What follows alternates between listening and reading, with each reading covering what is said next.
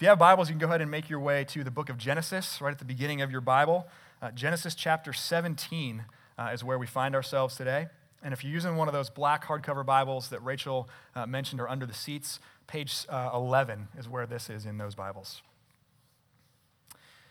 In the course of history, on the, the grand scheme of things, 13 years really is not that long of a, a period of time. It's really a blip on the radar. But 13 years in the course of a real life can feel like a very long time. So, just to start this morning, I want to invite you to think about what your life was like 13 years ago from today. July of 2004 is what 13 years ago from today would have been. My life, probably like yours, was, was quite a bit different um, than it is today. And so then imagine how hard it would be if that day, 13 years ago, you were promised something and you had to wait all the way until now for any kind of fulfillment to, to come to that promise. We as a society, we culturally, we're a very impatient people. And increasingly, we are about immediate gratification in our society. Technology fuels that, lots of things fuel that. We're all about immediate gratification. So, 13 years for you and I is way more than enough time for us to give up completely and just move on to something else that doesn't require that kind of patient waiting. Well, this is how much time, 13 years, has passed between the end of Genesis chapter 16 and where we pick up the story of Abraham's life at the beginning of Genesis 17 today. And just to read it in succession, just to read through the book of Genesis, we read through those 4,750 ish days in a breath, right? There's a period at the end of one sentence, and there's the start of a new sentence. And that's how fast it goes by. But in, in the narrative of Abraham's life, it's a really pronounced gap in the story. Genesis 16 ends, if you were here with us last week, we, we looked at that chapter. Genesis 16 ends on this note uh, of God as the one who sees. God is the one who sees us in our suffering. He's not calloused or cold to our suffering. He sees us in it, and He's with us in our suffering. And, and Genesis 16 is all about Abraham and Sarah, how, how they've grown tired of waiting and being patient on God. So they take matters into their own hands. And Abraham takes Hagar as a wife, and she becomes pregnant with Ishmael. But God says, No, that's not actually how I'm going to continue and, and fulfill my promise through you and your family. So trust me and wait.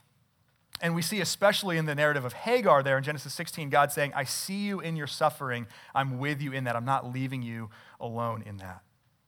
So, as someone who myself, as a reader of this, who is part of our impatient, immediate gratification culture, I hit the end of Genesis chapter 16 and I think, all right, finally, like here we go. God's been talking about this promise of descendants to Abraham the way that he's kind of intended it from the start.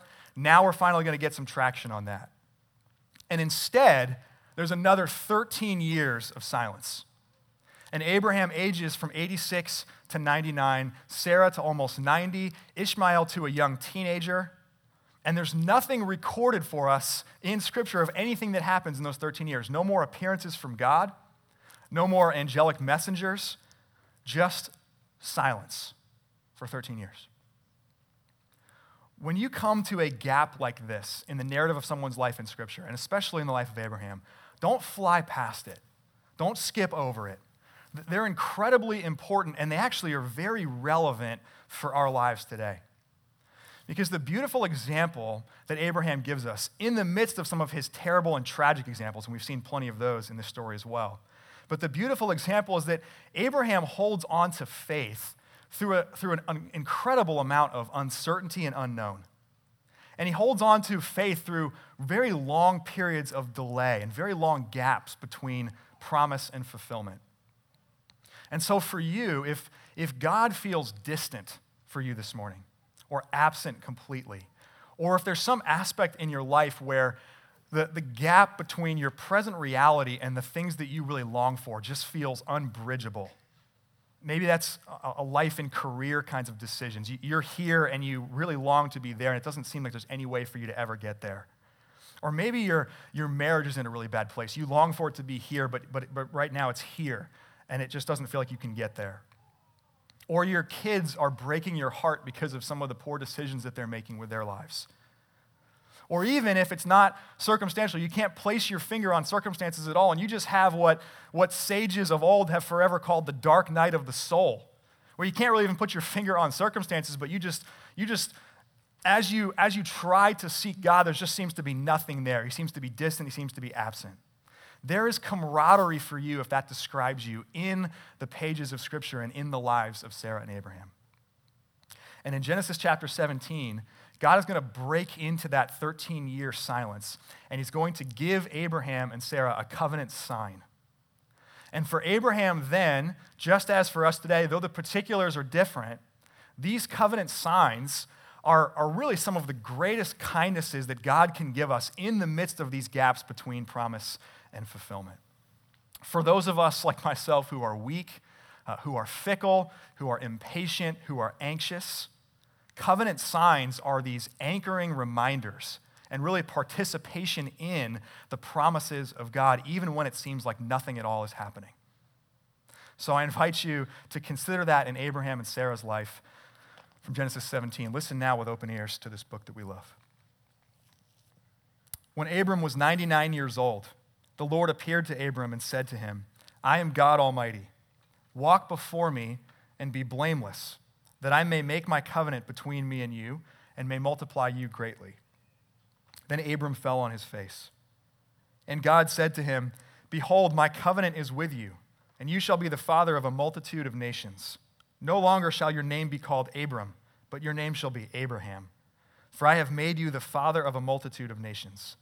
I will make you exceedingly fruitful, and I will make you into nations, and kings shall come from you. And I will establish my covenant between me and you and your offspring after you throughout their generations for an everlasting covenant, to be, to be God to you and to your offspring after you. And I will give to you and to your offspring after you, after you the land of your sojournings all the land of Canaan for an everlasting possession, and I will be their God. And God said to Abraham, As for you, you shall keep my covenant, you and your offspring after you throughout their generations. This is my covenant which you shall keep between me and you and your offspring after you. Every male among you shall be circumcised. You shall be circumcised in the flesh of your foreskins, and it shall be a sign of the covenant between me and you. He who is eight days old among you shall be circumcised Every male throughout your generations, whether born in your house or bought with your money from any foreigner who is not of your offspring, both he who is born in your house and he who is bought with your money shall surely be circumcised. So shall my covenant be in your flesh, an everlasting covenant.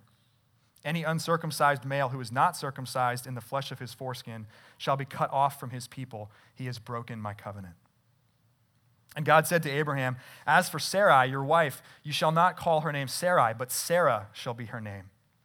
I will bless her, and moreover, I will give you a son by her. I will bless her, and she shall become nations. Kings of people shall come from her. Then Abraham fell on his face and laughed, and said to himself, Shall a child be born to a man who is a hundred years old? Shall Sarah, who is ninety years old, bear a child? And Abraham said to God, Oh, that Ishmael might live before you. God said, No, but Sarah, your wife, shall bear you a son and you shall call his name Isaac. I will establish my covenant with him as an everlasting covenant for his offspring after him. As for Ishmael, I have heard you. Behold, I have blessed him and will make him fruitful and multiply him greatly. He shall father twelve princes, and I will make him into a great nation. But I will establish my covenant with Isaac, whom Sarah shall bear to you at this time next year. When he had finished talking with him, God went up from Abraham. Then Abraham took Ishmael, his son, and all those born in his house or bought with his money, every male among the men of Abraham's house. And he circumcised the flesh of their foreskins that very day, as God had said to him. Abraham was 99 years old when he was circumcised in the flesh of his foreskin. And Ishmael, his son, was 13 years old when he was circumcised in the flesh of his foreskin. That very day, Abraham and his son Ishmael were circumcised, and all the men of his house, those born in the house and those bought with money from a foreigner, were circumcised with him. This is God's word. Let me pray for us. Guide us, O oh God, by your word and by your spirit, that in your light we may see light, that in your truth we may find freedom, and that in your will we might discover peace. And we pray this through Jesus Christ our Lord. Amen. So, two things uh, that we will consider this morning from Genesis chapter 17. God's unconditional, conditional covenant. That's the first one. And then God's covenant sign. So, first, let's talk about God's unconditional, conditional covenant.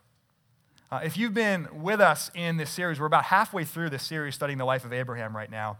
If you've been with us, you've seen this progression to these promises, to this covenant that God has made with Abraham. And it's not always that easy to track with. There's an initial and a conditional promise made to Abraham in Genesis 12. God is going to make Abraham into a great nation. He's going to bless all the families of the earth through him. But the condition is, is that Abraham has to leave his homeland and go to the land that God will show him. Then, fast forward to Genesis 15, there's a very dramatic escalation of these covenant promises. There's this really vivid scene where God cuts, is the, is the literal word used there in Genesis 15, cuts a covenant with Abraham. And Abraham takes these animals, these sacrificial animals, cuts them in half, sets them apart from each other.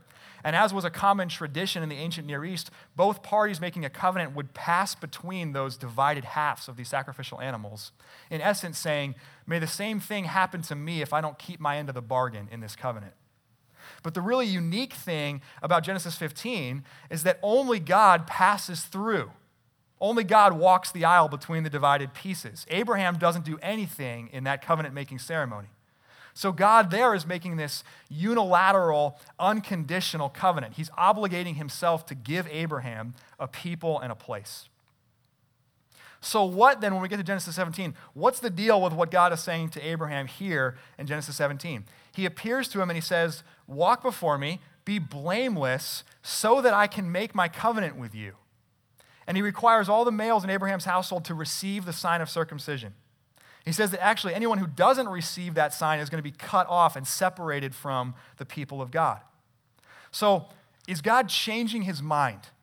Is he going back to a conditional covenant, having given Abraham an unconditional one just a few chapters earlier? And just for a second, step back from Abraham. Here's why this is such an important question for you and I to consider and wrestle with. Underneath uh, these culturally distant practices, like you probably don't make commitments with people by dividing animals in half and walking down the aisle. If you do, we should probably talk about that. Um, also, even the covenant of circumcision, that feels culturally distant for, for many of us. This gets at deeper issues about the nature of God and about how he relates to you and I as his created human beings. In other words, are there conditions to God's love for us? Or can God change on a whim between being unconditional and being conditional? Or maybe even more fundamental, does what you and I do in this life matter at all? The key line to navigating this in Genesis 17 is right there in verse 1. The first thing that God says to Abraham is, Walk before me. In other words, God's covenant that he is making here throughout the book of Genesis, even in its progressive stages, it's a relational covenant. It's an invitation into a relationship with God. And therefore, it's going to be both unconditional and conditional at exactly the same time. I know that's hard for our minds to wrap around, but that's what we learn from the book of Genesis. It's unconditional in that we are such unequal parties with God. It's like no human covenant or human relationship. We're such unequal parties that in order for there to be a relationship at all, God has to initiate something unilaterally. We have no place to approach God, to ask God, let alone to demand something from God. So God must obligate himself to us, this lesser party, so that a relationship can exist at all. And this is really the essence of covenant as we understand it from Scripture God binding himself to his people. The refrain in Scripture that comes over and over again, we even heard it today in the words of encouragement I will be your God, and you shall be my people. And that's this unilateral, unconditional aspect of God's covenant. God keeps being the God of his people even when they reject him, even when they seemingly want nothing to do with him. But this covenant is also conditional. And the condition, what we see here in Genesis 17, is that we must be transformed. Be blameless is the way that it's described there in Genesis 17. In other words, that God's covenant must have an effect on us. To have a relationship with God means that we actually are relating to Him, that there are going to be some reciprocal, even though unequal, but reciprocal interactions between God and us. So I know this is not a perfect example because in a wedding the parties are equal, but think about it a little bit like this. The last wedding ceremony you went to, when a couple stood up and made vows before God, before their family and friends, one party goes first. It's usually the husband that goes first in making the vows. And he makes a number of unconditional promises. Right? Whatever happens in our lives, in terms of health, in terms of money, in terms of our happiness, whatever happens on those fronts, I'm in. I'm, I'm in this relationship with you. The other person doesn't then respond by saying, Man, thank you, that's really great. I'm actually completely unmoved by that. I'm going to stay exactly the way that I am. But I'm glad that you're doing that. I'm really grateful that you're making those kind of unconditional promises to me. Right? That's not a relationship if that's how that goes. In a relationship, the covenant that's made from one draws out and elicits a response from the other. So, God's unconditional, conditional covenant is this God initiates and obligates himself, but his work is never meant to leave us unchanged. His covenant really creates and draws us into a relationship with him. And because relationships are reciprocal, God makes his covenant with people. That requires a responsive and a responsible life for those who receive, those who are recipients of that covenant. Which practically means for us that we pursue holiness, it means that we're obedient to the commands of God. It means that we're actually moved by God, binding Himself to us as His people, and we pursue faithfulness to Him as, as a response. So, I don't know kind of your background, where you come, how you kind of come at these, these difficult, complex topics in Scripture, but as you wrestle with this, don't fall off the ditch on either side of the road. If you exclusively emphasize reciprocity in our relationship with God, then you will inevitably give yourself way too much credit and give God way too little credit. And even if you say that your relationship with God is not about earning his love or favor, functionally in some way, your relationship with God will become about earning his love and his favor if you talk or exclusively emphasize the reciprocity there in a relationship with God. Instead, allow God's unconditional covenant, the unconditional aspect of it, to cement your understanding that God is great, uh, God is holy, that we are not equal parties with him, and because God is great, his covenant has to be unconditional with us.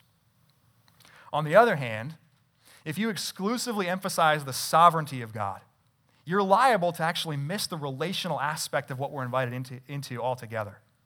And that's why people like myself, who come from more theologically reformed backgrounds, we're often really uncomfortable with the intimate pictures of that relationship that's described for us in Scripture.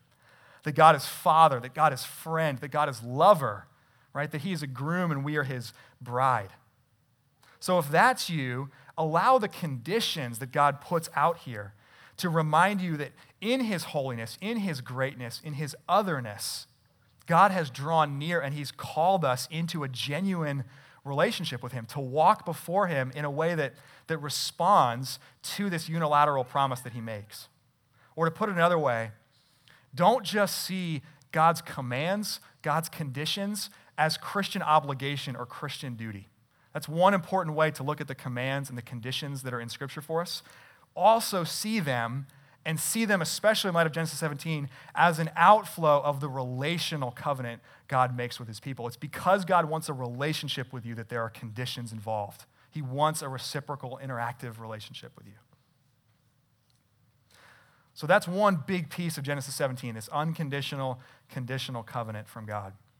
Second, let's talk about God's covenant sign. Sure, as many of you can attest to, many of you have experienced in your own life, visible and tangible actions are often far more powerful than, than mere words. So, personally, for me, the example that immediately came to mind for me this week, I'll never forget the night, it's been probably 15 years or so now, uh, when one of my friends literally gave the shirt off of his back to a homeless man in New York City. We were there and we had talked uh, for a few days at that point about how to love and how to serve and how to care for the homeless populations we were going to be uh, interacting with and serving and ministering to while we were in the city on a service trip. And we'd studied a lot of passages in the Bible about Jesus' heart for the poor, uh, Jesus' love and care for those who are marginalized in a society as homeless people are in our society.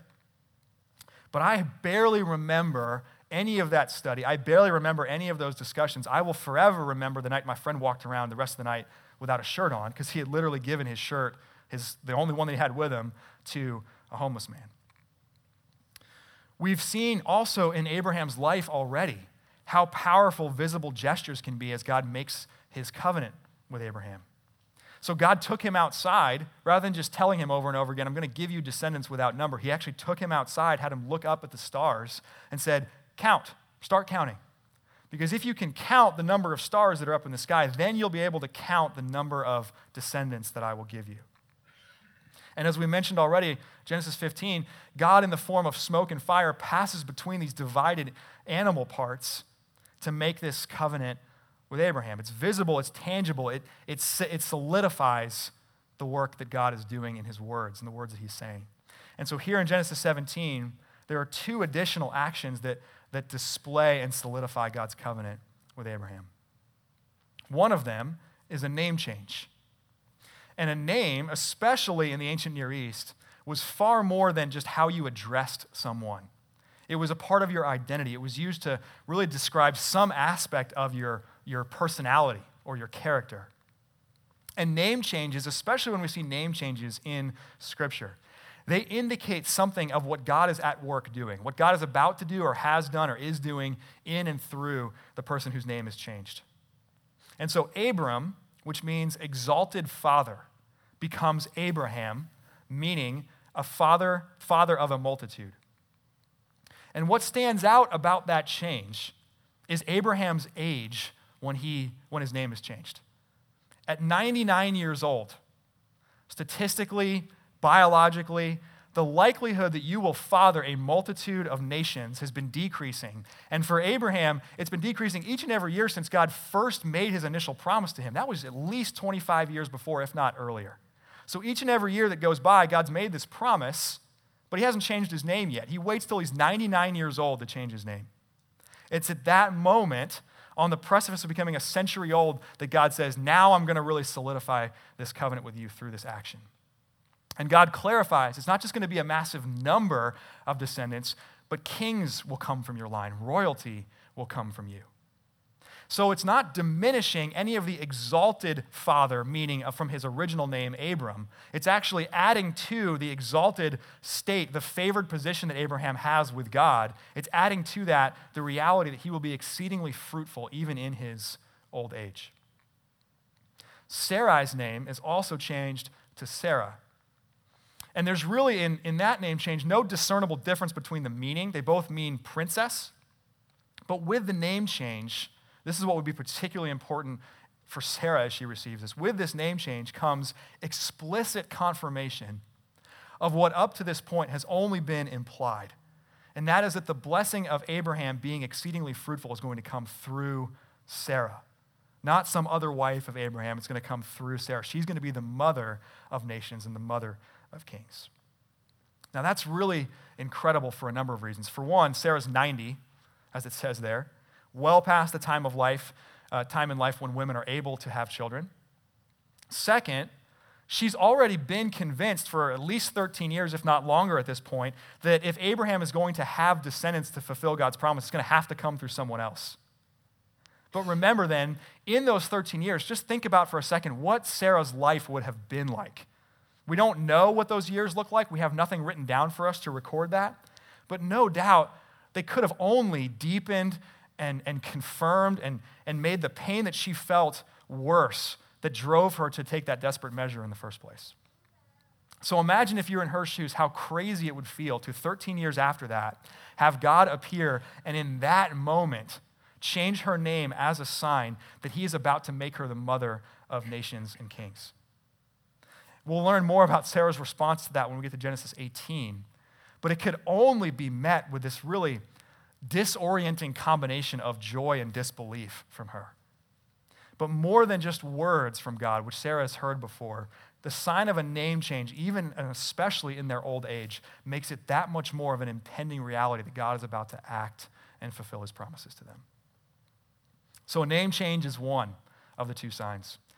That's not the only one, nor is it the primary sign of the covenant. The primary sign of the covenant, as we read, is the sign of circumcision.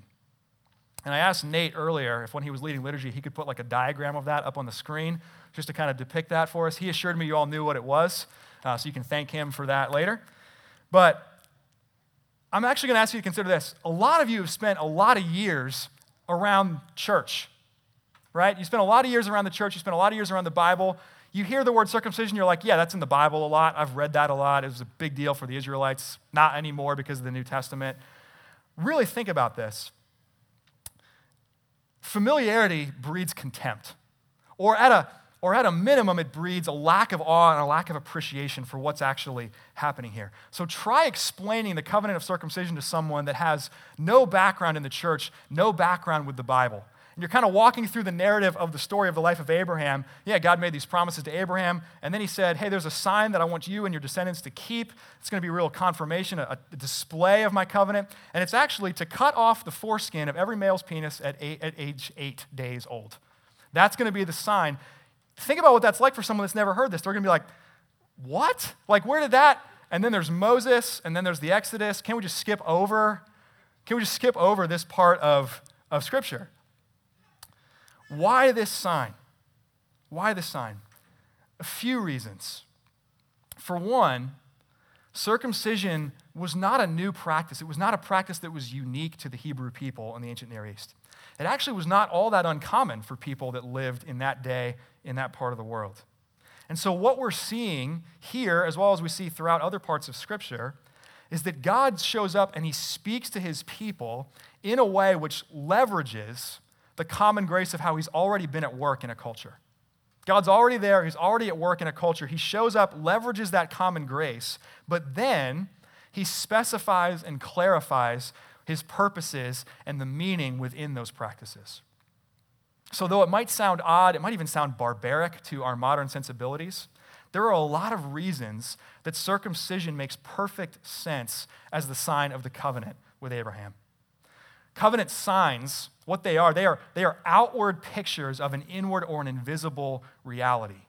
And so circumcision is really fitting for these promises that God has been making and, and makes again here to Abraham. For one, it's permanent.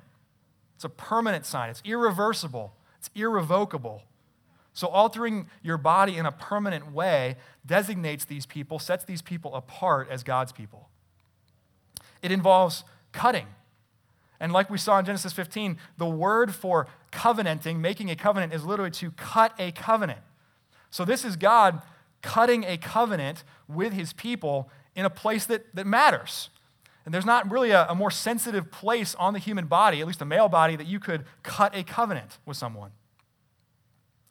And because one of the two pillars of God's promise to Abraham, right, a people and a place, because one of them is about descendants, it's perfectly fitting that the sign of the covenant be applied to an external reproductive organ. And so God here requires not only that Abraham at age 99 receive the sign, but that all of the males in his household receive it.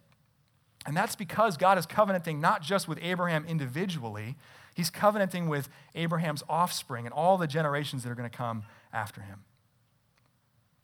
Here's where the real difference is evident between the, this practice and the covenant sign of circumcision and what other tribes in the ancient Near East practiced.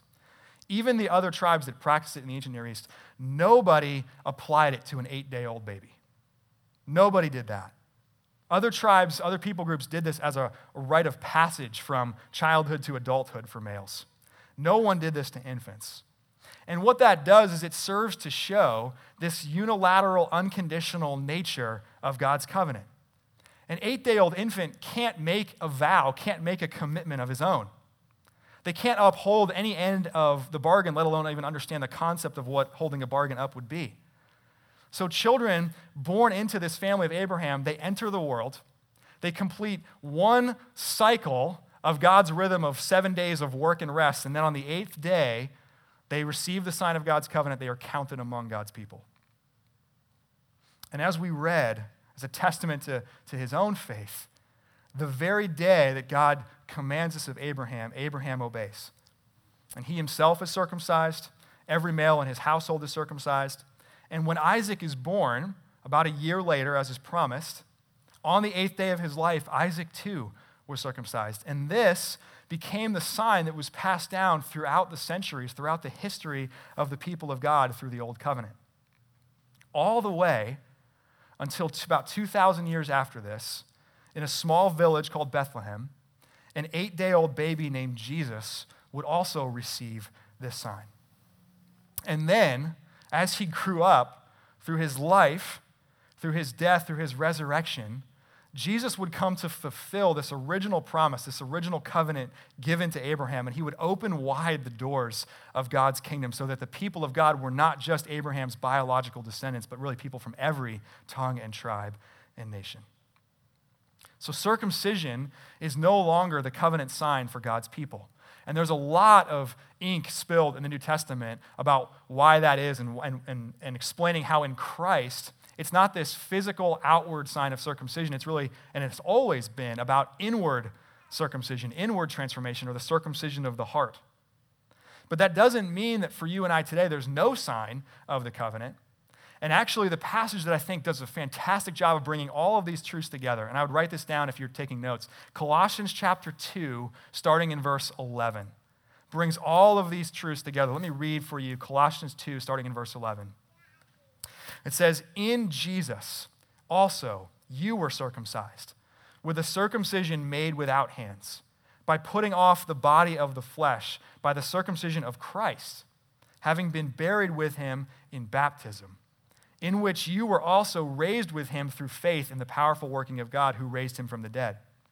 And you, who were dead in your trespasses and the uncircumcision of your flesh, God made alive together with him having forgiven us all our trespasses by canceling the record of debt that stood against us with its legal demands. These he set aside, nailing it to the cross. So, in Jesus, through faith in Jesus, we are circumcised inwardly, what the Bible would call a circumcision of the heart. And so, for you and I today, as the people of God, the sign of the covenant is no longer physical circumcision, it's been replaced by the sacrament of baptism. Like circumcision, baptism is an outward, tangible sign of an inward and an invisible reality. Most specifically, that we are the recipients of the promises of God. And so, the reason that some in this church, like myself included, baptize our babies, baptize our young children, is really the same reason that Abraham and his descendants circumcised their males on the eighth day of their lives. Uh, it's not based on their own profession of faith. You know, an eight day old cannot make his own commitment. And that's actually the entire point. It's actually the entire point of it. There would be, for all those males circumcised on the eighth day, there would be conditions for them to meet. As they aged, they would need to come to their own faith in God. They would need to walk before God blamelessly, as God called Abraham to do. Just as my kids and any kids that we would baptize in this church, they will need to, by God's grace, put their own faith in Jesus someday. It doesn't guarantee something for them. And my point today really isn't to, to explore the, the differences between uh, should we baptize babies or not, should we apply the, the sign of the covenant to children or not. Uh, you don't have to agree with me or that particular position uh, to be a, a member of this church or anything like that. But here's what I really want to get across from this today I would implore you, wherever you land on that specific topic, to see that in baptism, there is something more and something deeper than just a personal profession of faith. And Colossians 2, other texts in the New Testament make clear there is incredible continuity between this old covenant sign of circumcision and the new covenant sign of baptism. And it means that as our covenant sign, baptism, more than anything else, includes us among the people of God and is a testament to the promises of God. It is a profession of faith for those who believe and get baptized when they believe, but that's only a small part of what it is. Much more than that, it's an inclusion among the people of God and a testament to the promises of God.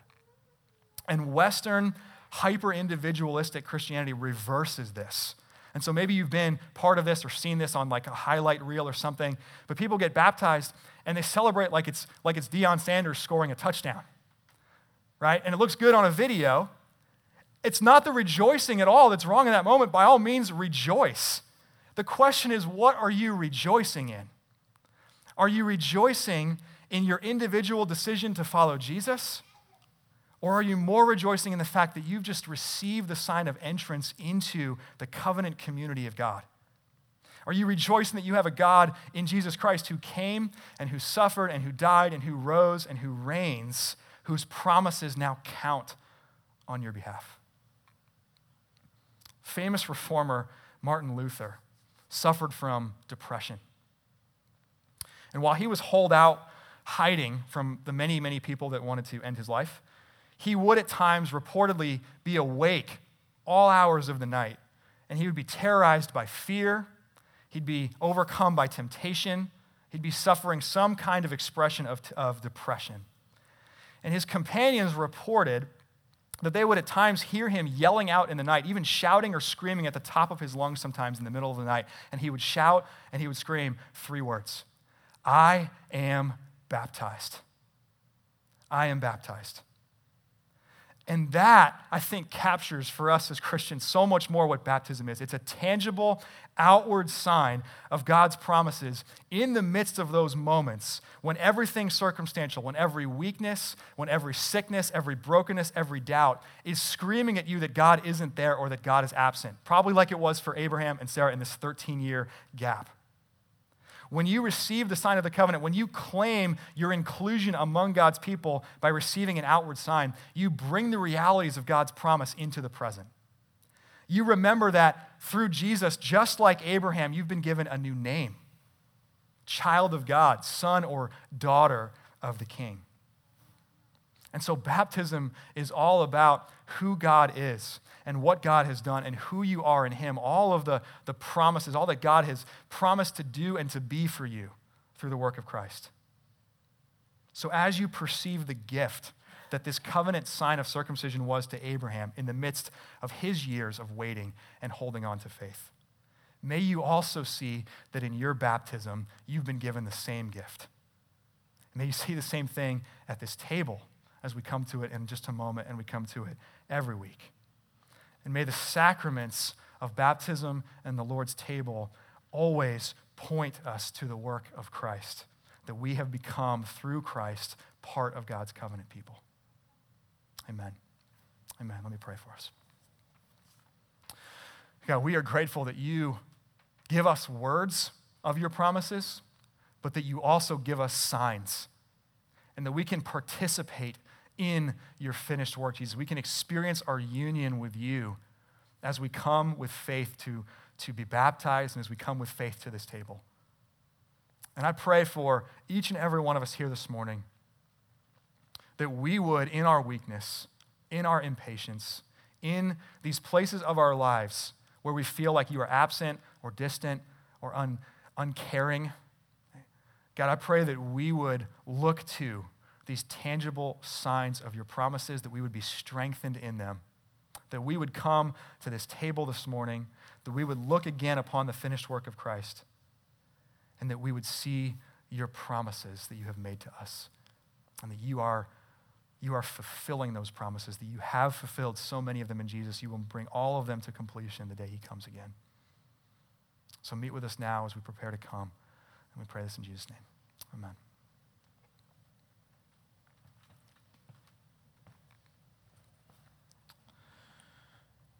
Just a moment, we'll have servers